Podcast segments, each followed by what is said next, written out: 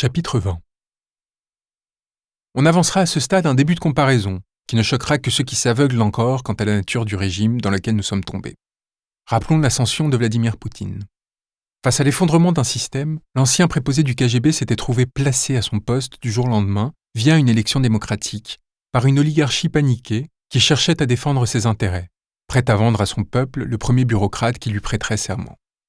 Il était inconnu du grand public, il est devenu l'élu, redistribuant rapidement les prébendes à ceux qui l'avaient fait, asseyant son pouvoir par toute une série d'opérations de propagande, de défilés militaires en grande réception dans divers châteaux, en passant par des mises en scène en tenue militaire et opérations de communication déguisées. Cela vous dit quelque chose?